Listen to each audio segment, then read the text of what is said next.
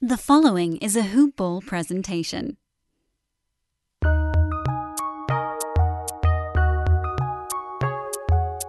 Welcome to the Fantasy NBA Today podcast.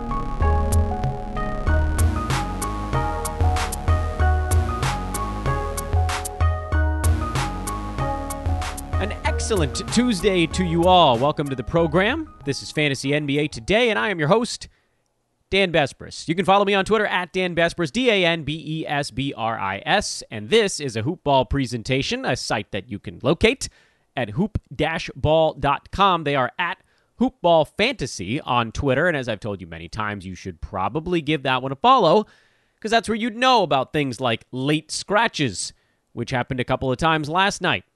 And we'll be talking about that shortly. It's Tuesday's show, so we'll give us a little Monday recap, a little Tuesday look ahead. Nothing fancy on today's podcast. I don't have a whole lot of things to ram down your throats, so let's just dive right on in.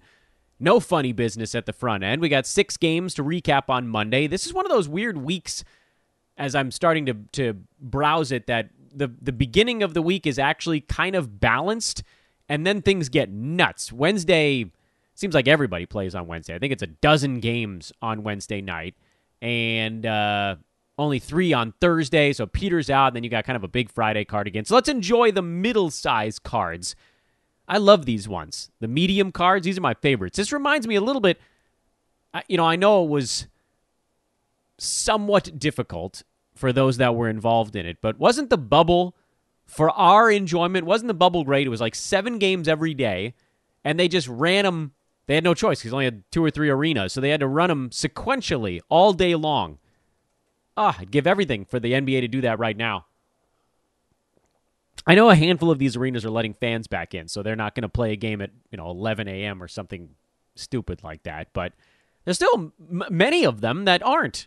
They could play a game at noon, wouldn't make any difference. Fake crowd noise comes just the same. Anywho, Houston in Washington. Well, we figured John Wall was going to get up for his return to DC, and he did, but he was without about half his team. Victor Oladipo out, his foot. Eric Gordon out. PJ Tucker out. So they were down. Uh, I know I'm missing some. Oh, of course, Christian Wood, who's been out for a while now. So, you know, you had to look at these other guys. Problem, of course, is David Nwaba had a nice ball game. Jae'Sean Tate had a nice ball game. Danuel House had a nice ball game. But none of these guys are going to be getting that kind of role when the team is healthy. And Boogie's kind of run out of gas a little bit as well. I mean, I you know he's still a decent st- streaming option here, but he doesn't have the energy he had when he was just filling in for two games or three games, whatever it was, for Wood earlier this year.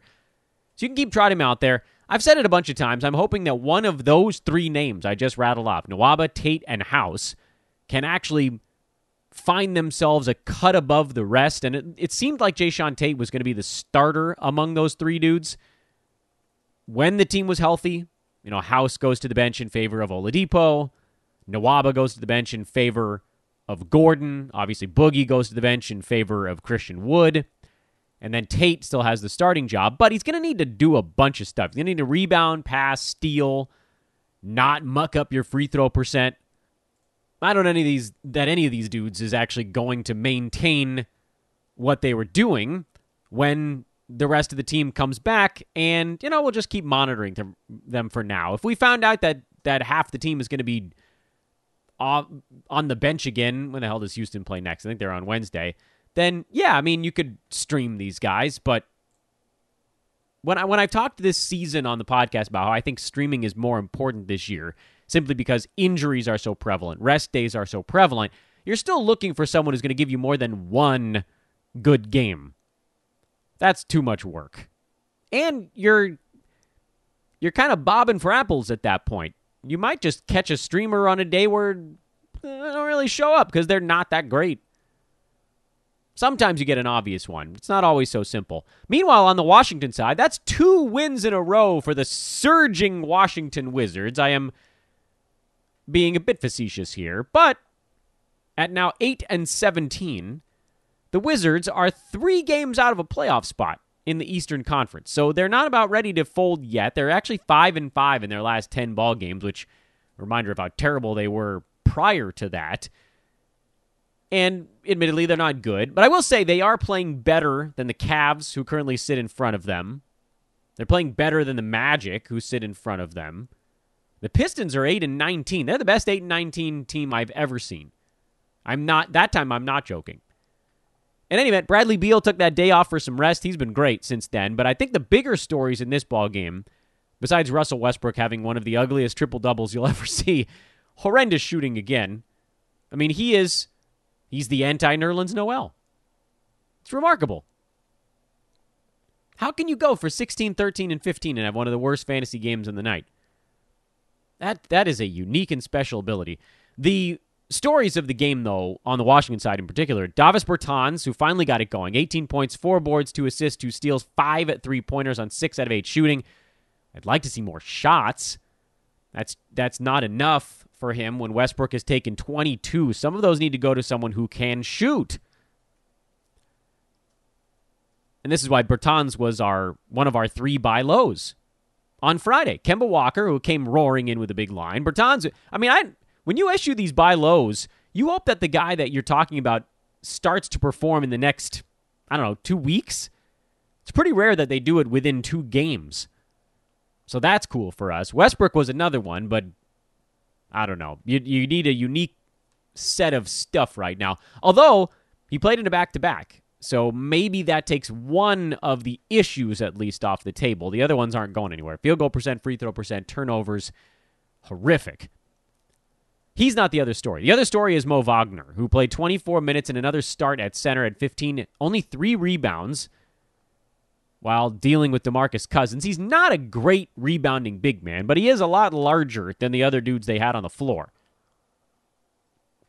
So most nights he will sort of stumble into five rebounds if he's playing 24 minutes. What you also have to like about Wagner is that he'll get you between one and two three pointers a game. He actually is okay.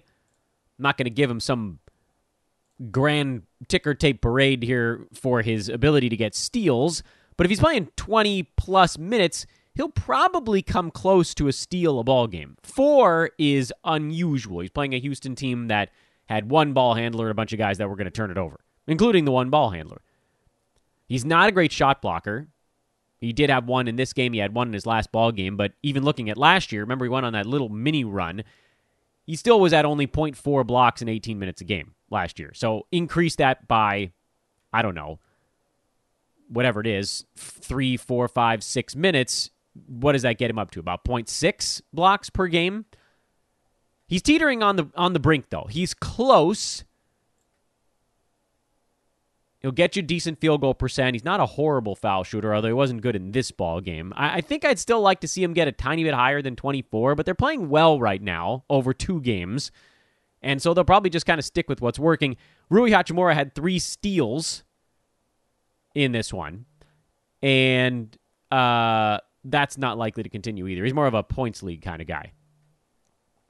Chicago 120, Indy 112. The Bulls got their nice little revenge game over the Pacers, who just keep losing people.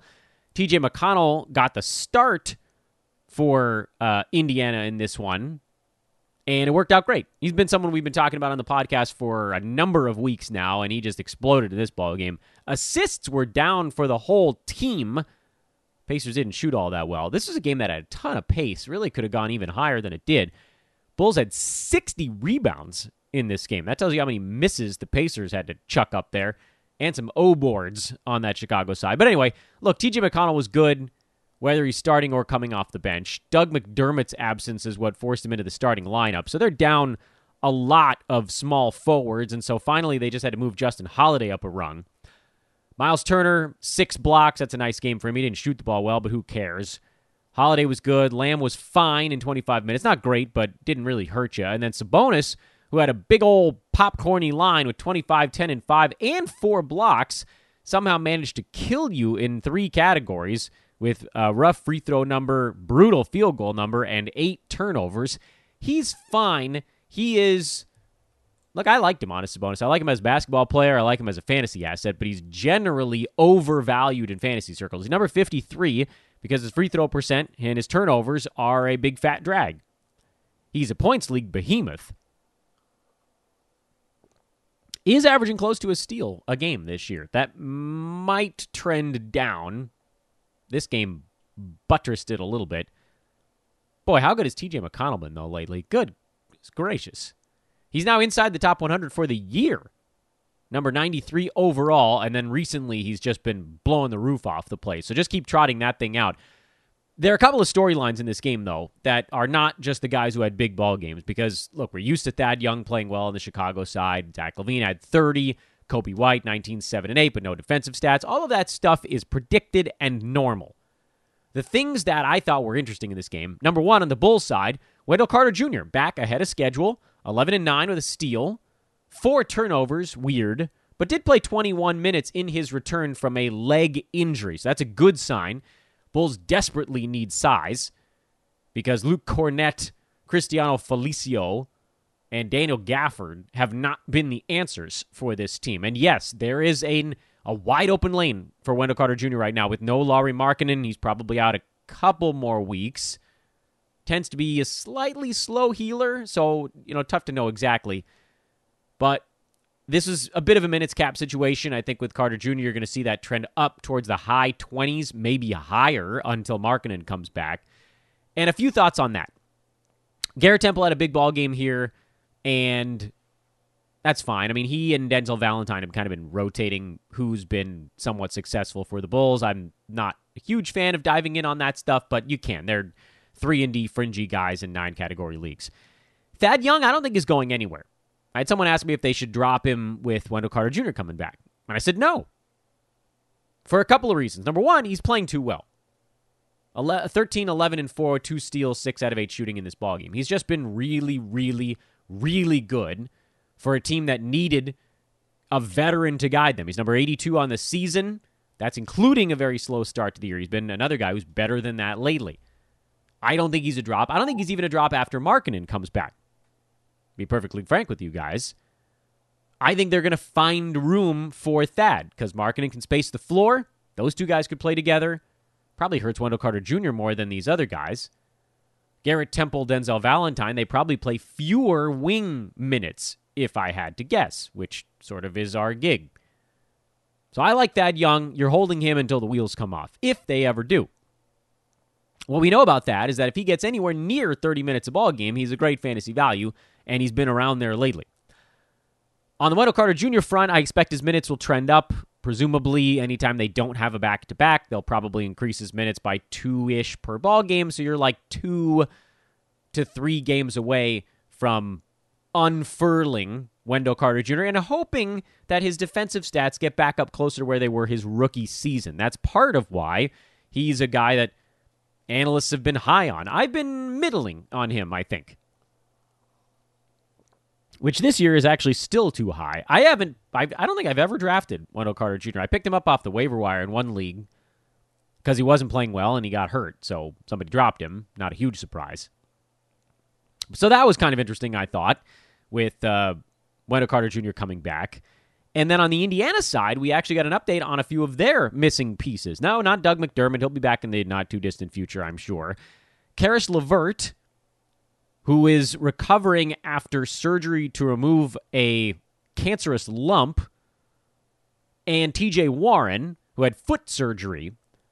And the, the reports have been somewhat conflicting because yesterday we heard that TJ Warren was rejoining the team, which is a good sign. I think a lot of people read that as rejoining the team. He's about to play. No, he's just he's going to start rehabbing with the team instead of you know outside with medical professionals. And you've got all the bubble stuff to worry about. So not bubble bubble, but pod bubble type stuff with the NBA. So that's a good sign, but he's still weeks away. Caris LeVert, there was a report put out by a Pacers beat writer, I believe, his name is Scott Agness, who mentioned that he thought LeVert might be back in April. But then Nate Bjorkgren, the head coach of the Indiana Pacers, whose name is fun to say, and so we try to slip it in wherever possible, mentioned that LeVert might actually be not that far from non contact stuff. That's pretty interesting.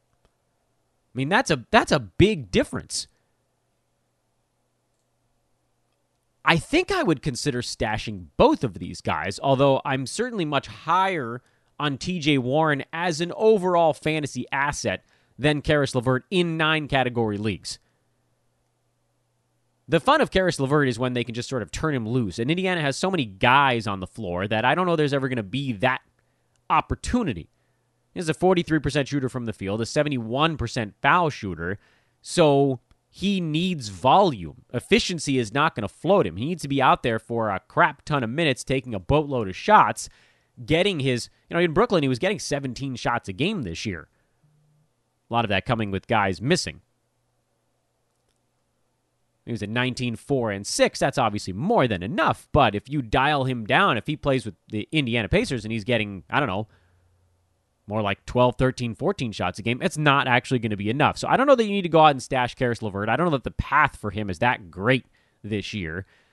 But head to head leagues, he makes a lot more sense, if only because you could potentially punt turnovers and then percentages fluctuate so heavily on a given week that the damage he does, at least during a long head to head regular season, is a little bit dampened in a way that in Roto, it just, you know, he has a you know three for 14 shooting night. That's going to stick with you the whole year.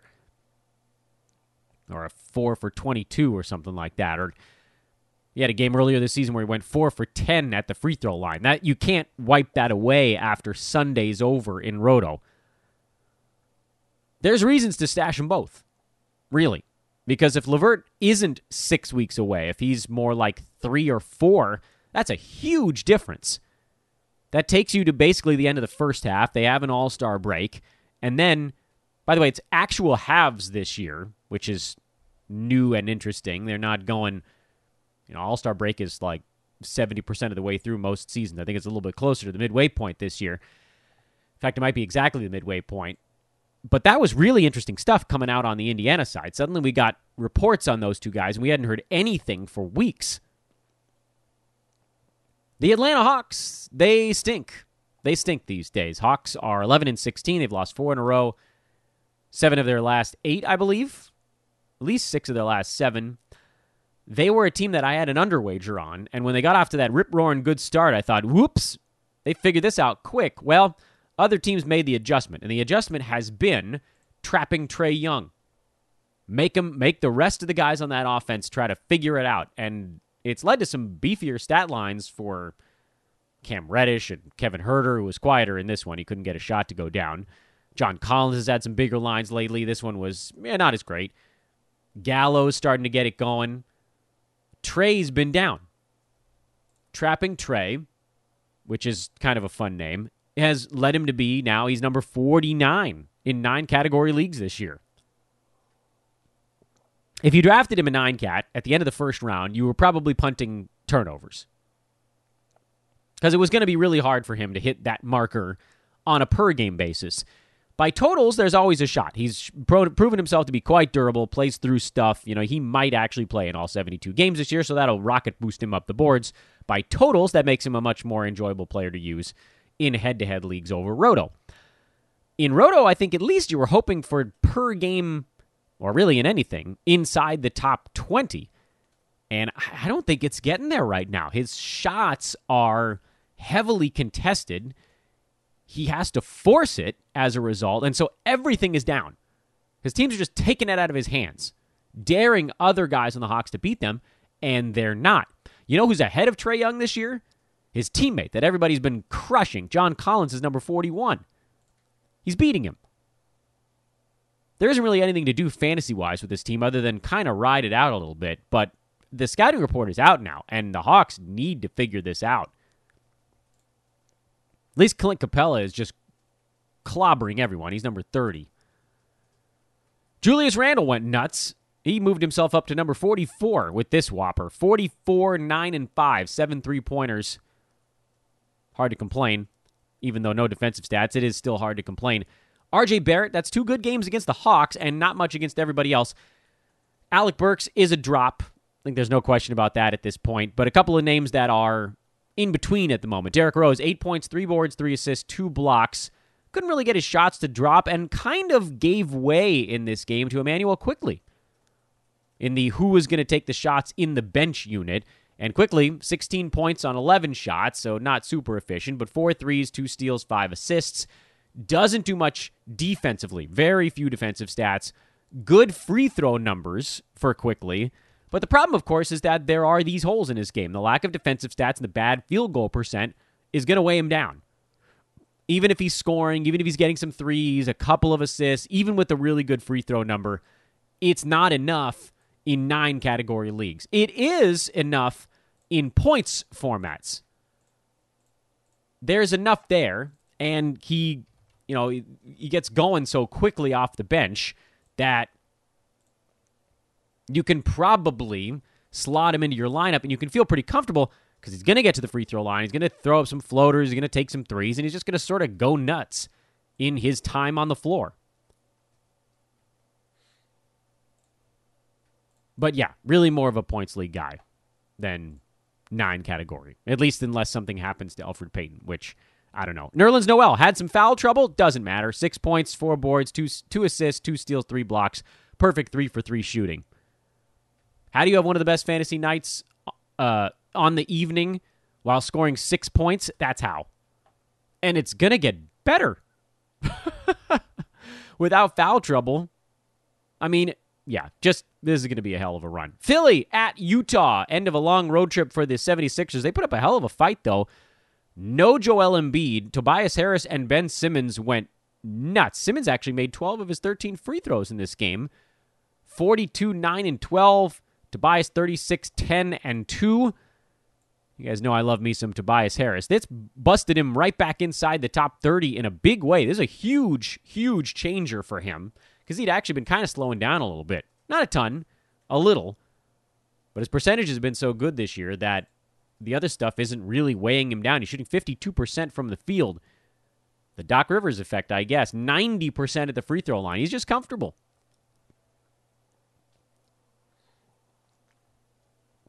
Dwight Howard always a decent enough fill in when Embiid sits.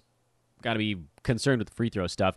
Utah, they're pretty easy to predict. Slow game for Rudy Gobert, but otherwise, this one was generally what you'd expect. Jordan Clarkson went crazy. He almost had himself a boy on, his teammate. 40 points, eight three pointers, but he did get two steals and one assist, so it wasn't completely devoid of other stats. Clarkson's been insane this year. I can't believe how long he's been able to keep up this kind of run. And then that actually launched him forward. He's number 67 in nine category leagues this year.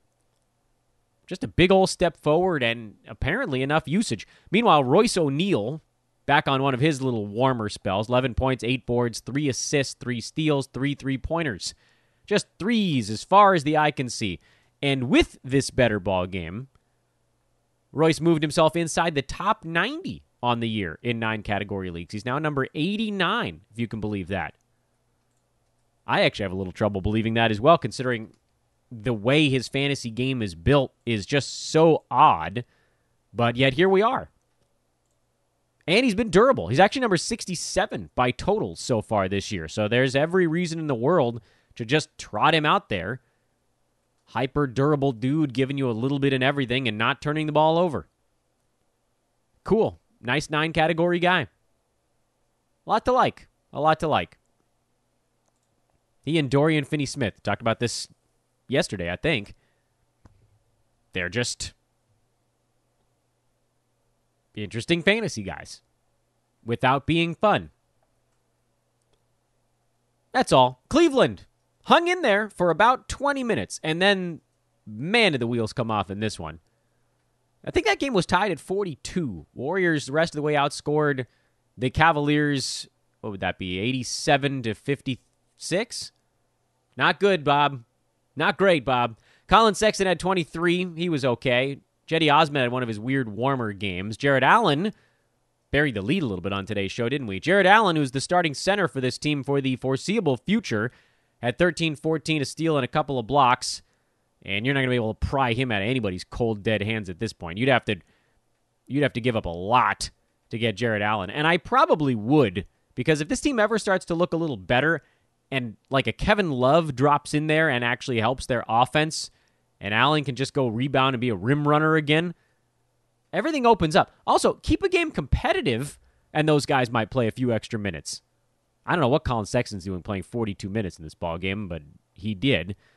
But man, do they stink. The news, of course, is that Andre Drummond is on the trade block, and he, like Blake Griffin, also in the news for the same exact reason, will be sitting. They will be DNPs until they get traded or bought out. If you have Blake Griffin, this is a perfectly good reason to move on. If you have Andre Drummond, you have a few choices on your hands. You don't know how long he's going to be getting these healthy DNPs. It could take weeks to move him. Trade deadline is what, a month away? But either way, Jarrett Allen is set for a big one. And then a lot of people talking about how Drummond could go to a place where he's just going to crush it. Toronto was the uh, the team mentioned by Shams in his tweet on Monday afternoon. Um, you know, I, I don't know that Toronto would play him 30 minutes a ball game. They they do a lot of floor spacing and running, and Drummond is a little bit of a dinosaur. He can't even shoot anymore. His field goal percent isn't good. But we get sidetracked. Uh, Draymond Green, who, you know, two short weeks ago, I was wondering aloud, will this dude have fantasy value? And all we needed was for the Warriors' entire center core to just vanish simultaneously. They're all gone at the same time. So Dre's slid into that center spot. He's been able to collect steals and blocks and assists. It's been glorious.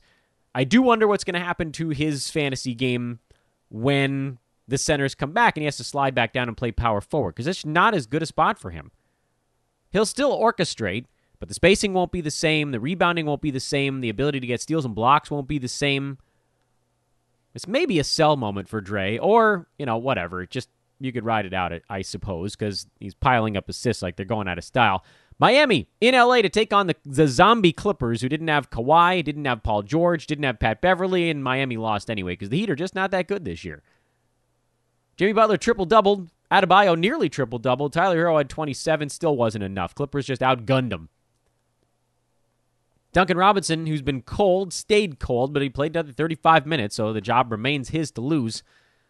Meanwhile, Marcus Morris is on a crazy heater. Zubac, who I called a drop yesterday, decided to say, Dan, I've been saving up 22 and 8 in this one. And I should really learn my lesson because it's always the same damn story with Zoo. It, it always levels off.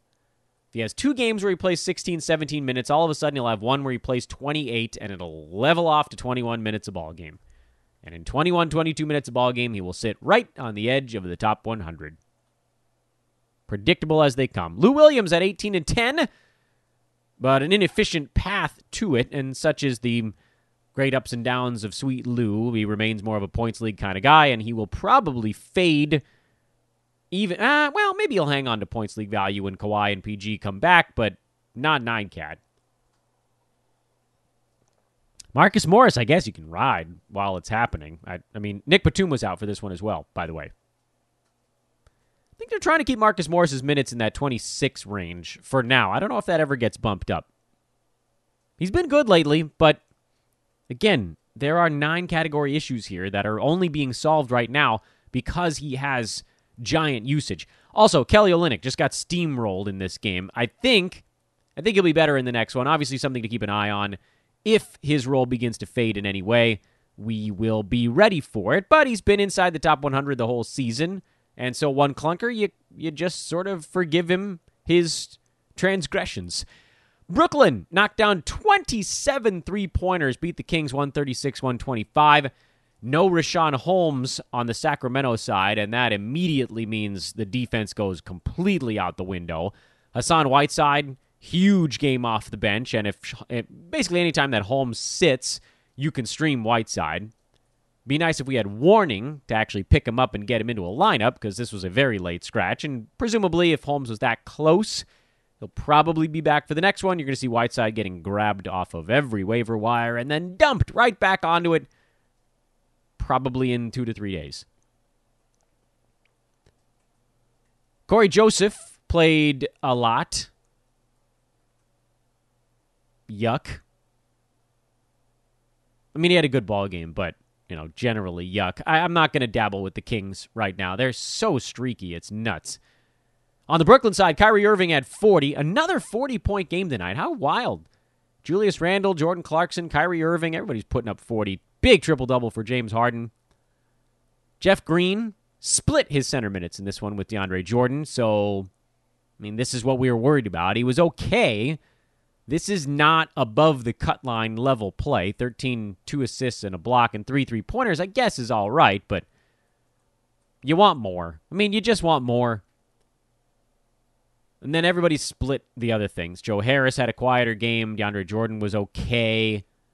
Such is the such is the potential when you have the superstars like this. This is one of those games where the superstars did superstar things, and so the other guys weren't particularly necessary.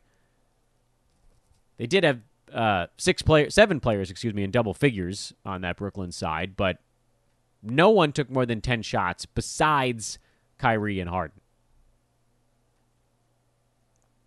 That's your Tuesday recap. Not a not a ton of big pickup drop type of stuff from Tuesday. And that's okay.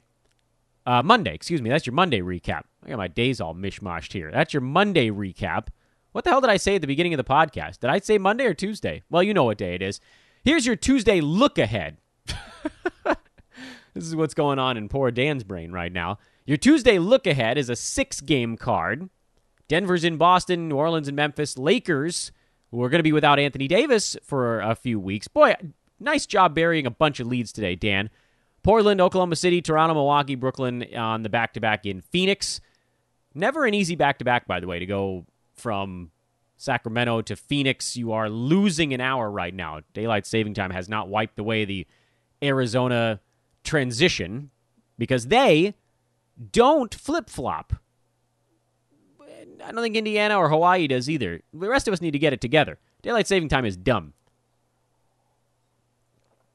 Tangential thought process here. Uh, quickly, before we get into the Tuesday look ahead, you guys know that when we finish up the previous night recap, which in this case was Monday, Dan, you idiot, this is when we tell you guys the things that are going on. Mentioned yesterday that we are recruiting on the podcast side. If you want to be a part of a team podcast, and grow something special, a fantasy podcast, a gambling, whatever it might be, whatever your pleasure may be, if you are ready to really sink your teeth into this thing, I don't mean dabbling, I mean really make something special, then hit me up on Twitter at Dan Besbris or email teamhoopball at hoop-ball.com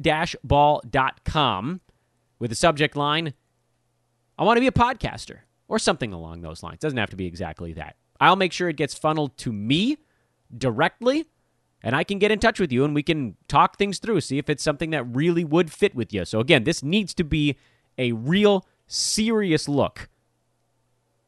Also, mybookie.ag, awesome partners. Gave them a lot of love on yesterday's podcast, and a couple of you guys wrote in that you opened up an account, made a deposit, and are looking for that prize. And you'll be happy you did because the prize that I am putting in your hands is Oh, what did he say? Only one way to find out. Go do it. Go to mybookie.ag. Promo code is hoopball, all one word, when you sign up. H O O P B A L L unlocks a 50% deposit match bonus if you're into that sort of thing. I actually decline those because there is a rollover requirement, and I like to move my money in and out. Which, by the way, I learned how to do Bitcoin, and it's quite simple now with these online betting websites. Move money in and out in a matter of minutes. You can make a deposit in about six minutes. You can cash out in like two days. It's very fast these days. That's mybookie.ag promo code hoopball. Sign up, make a deposit, and hit me up for your prize. Also, manscaped.com. Forgot to tell you about them on yesterday's podcast. They're awesome. They sent me a lawnmower 3.0. I had a 2.0 from the last time we worked with Manscaped last year. And they were like, nah, Dan, you need the upgrade. They're good people over there. Lawnmower 3.0, pinch free technology, waterproof technology, and a built in LED light to illuminate the parts of your body while you are grooming. Use coupon code HOOPBALL20 to get 20% off and free shipping on your order. It doesn't have to be the lawnmower. You can get the weed whacker, the shears, that's a luxury nail kit, boxers, powders, deodorants, lotions, whatever it is you might need.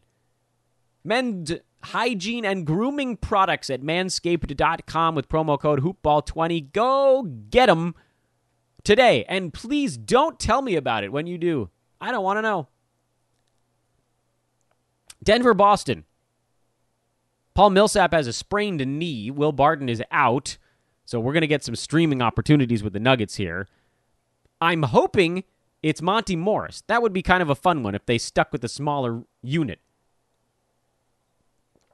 Hard to know, though. We don't have the indication here this early of what their starting lineup is going to look like. It could be JaMychal Green. Whoever gets slotted in has a pretty good opportunity to post some kind of value. Meanwhile, on the Boston side, that's a team that looks tired right now. Jayson Tatum looks tired. Kemba looked better in their last ball game, but there aren't really any surprises with Boston these days. Pelicans not playing any defense. Memphis, they're just using everybody. The whole roster gets to play 25 minutes a night. Uh, De'Anthony Melton's still not back. We'll see if Brandon Clarke begins to ramp his stuff up. That's really the only main storyline with the Grizzlies or the Pelicans on the fantasy side. Lakers, this is a game worth watching. They're in Minnesota taking on a Timberwolves team that's actually been playing relatively well lately, and I wouldn't be surprised if they did so again here. No Anthony Davis for the Lakers. You could make an argument on the betting side, perhaps, that they play harder in their first game without him, but this is a team that's been kind of hanging on energy wise with just OT game after overtime action, and finally they got burned when AD got hurt in Denver. Uh, Kyle Kuzma, believe it or not, is probably an add in most formats with no Anthony Davis. He's been making a concerted effort to rebound. You hope he doesn't take too many free throws. That's probably the one thing you're looking at. Like, all right, Kyle, just, you know, if your field goal percent is going to stink, get me some threes, get me some boards. Maybe you'll, again, luck into a steal or a block here and there. He's playing harder doing things besides just scoring, and he may just be an okay fill in here for two or three weeks. Did not think I'd see the day, but here we are. Montrezl Harrell probably gets a little bump. Lakers will need a little more out of their big man stuff, and I don't know how they stop anybody without AD. They, they I know their rotations are good, but without that back line of defense, without the rim protection, no Dwight Howard, no JaVale McGee this year. Marc Gasol, Montrezl Harrell, those guys are not rim protectors anymore. Gasol because he's not fast enough, and Harrell because he's not tall enough. Montrez is a charge taker around the rim. Minnesota looks fun these days. Uh, we'll see if D'Angelo Russell is getting closer. Hopefully he is. This, I'm sure, would be a fun one for him. Ricky Rubio's looked very good the last couple of ball games in his absence. And, you know, I've already called Rubio an add. If D, if D'Lo's back, you might want to bench Rubio for a game, just see how things gel. KAT getting his wind back. Anthony Edwards better by the game. Another guy I think maybe you consider benching if if uh, Russell makes his return. But Edwards has actually been more than good enough to start lately. Would we say since he got inserted into the starting lineup, he's been good enough to start? I don't know. It's been sort of close, but not quite. And then the last you know, three or four games, he's been able to get over, up and over that hump because of a couple of defensive stats. That's really what's been able to put the dent into it because those were missing that those first couple of games into the starting lineup. Portland, I don't know how they keep winning, but they do keep winning. They're in Oklahoma City to take on a Thunder team that's uh, tough as hell, man. This is all. This is going to be all about who plays on the Oklahoma City side. You know what I'd also like is an update on CJ McCollum. He's been out for a long time now. When the hell did he play his last ball game? I think it's been about a month, and they said they were going to evaluate him around a month. So we should be getting a report here some point. How the hell isn't there more digging going on with this? Give me some data. Toronto in Milwaukee. Eh, not a whole lot going on here. Raptors, they're meh these days. Milwaukee, they've been meh these days without Jrue Holiday. They're back off a long road trip. Bucks lost in Oklahoma City. We'll see if they have the gusto here coming back home or if there's going to be a bit of a road trip hangover. And then Brooklyn and Phoenix on the back to back. Suns are favored by two. That's astounding. I guess there's an expectation that there might be somebody missing on the Brooklyn side. That is really interesting. Phoenix, by the way, there's seven game homestand. They're 6 and 0 right now. This is the finale of it. And they've been great. This should be a pretty fun ball game. I I don't like I like fading Brooklyn when they're laying a bunch of points because eh, you know even what we saw with the Kings, they went on these giant runs and then Sacramento was able to get eight, nine, ten points back pretty quickly. Brooklyn's defense improving a little bit right now. They're they're winning games with offense. It's hard for me not to take the Nets when they're catching points, but we'll wait and see. There may be a personnel thing going on here. Fantasy wise, with Phoenix, you know, Booker, he's been getting better. Chris Paul, he's settled in. I'd love to see more out of DeAndre Ayton. He should crush against Brooklyn. Tell me DeAndre Jordan can stay the battle of DeAndres, one of whom has a capital A in his last in his first name. Which will prevail? Certainly the story of the night. Ha ha ha. Uh, Brooklyn side, you know, it seems more and more like there isn't going to be anything beyond the main four, and Joe Harris is the fourth. Now we'll go ahead and put a pin in things there. That's your Tuesday look ahead. I don't know how many times I said the wrong day on today's podcast. I need more rest. This is Fantasy NBA Today. I am Dan Besbris. Folks, thanks again for all the reviews you've been dropping on the show lately. A ton of five star reviews have come in. Really want to see if we can get to that 625 mark. So if you haven't done it before, please do so now. I will, as I've said before, love you forever. At Dan Besbris on Twitter, D-A-N-B-E-S-B-R-I-S, and please do check out our YouTube channel, youtube.com slash hoopball. We are having instant reaction shows here. The Drummond trade news, the Anthony Davis injury report. This is stuff that you cannot get in our traditional podcast channels. You can get it, some of it on Twitter, but in so much more detail. This is a souped up iteration of the Hoopball YouTube page, and we're about to put some more uh, effort, ducats into it, make it look a little bit fancier too. So check that out, youtube.com slash hoopball. Didn't even tell you guys to buy anything today. Isn't that nice of me? Only free stuff. Only free stuff. Look forward to hearing from you guys in whatever manner is easiest to you. Enjoy the games this evening. Back at you. Giant Wednesday preview coming up on tomorrow's show. I am Dan Besbris. So long.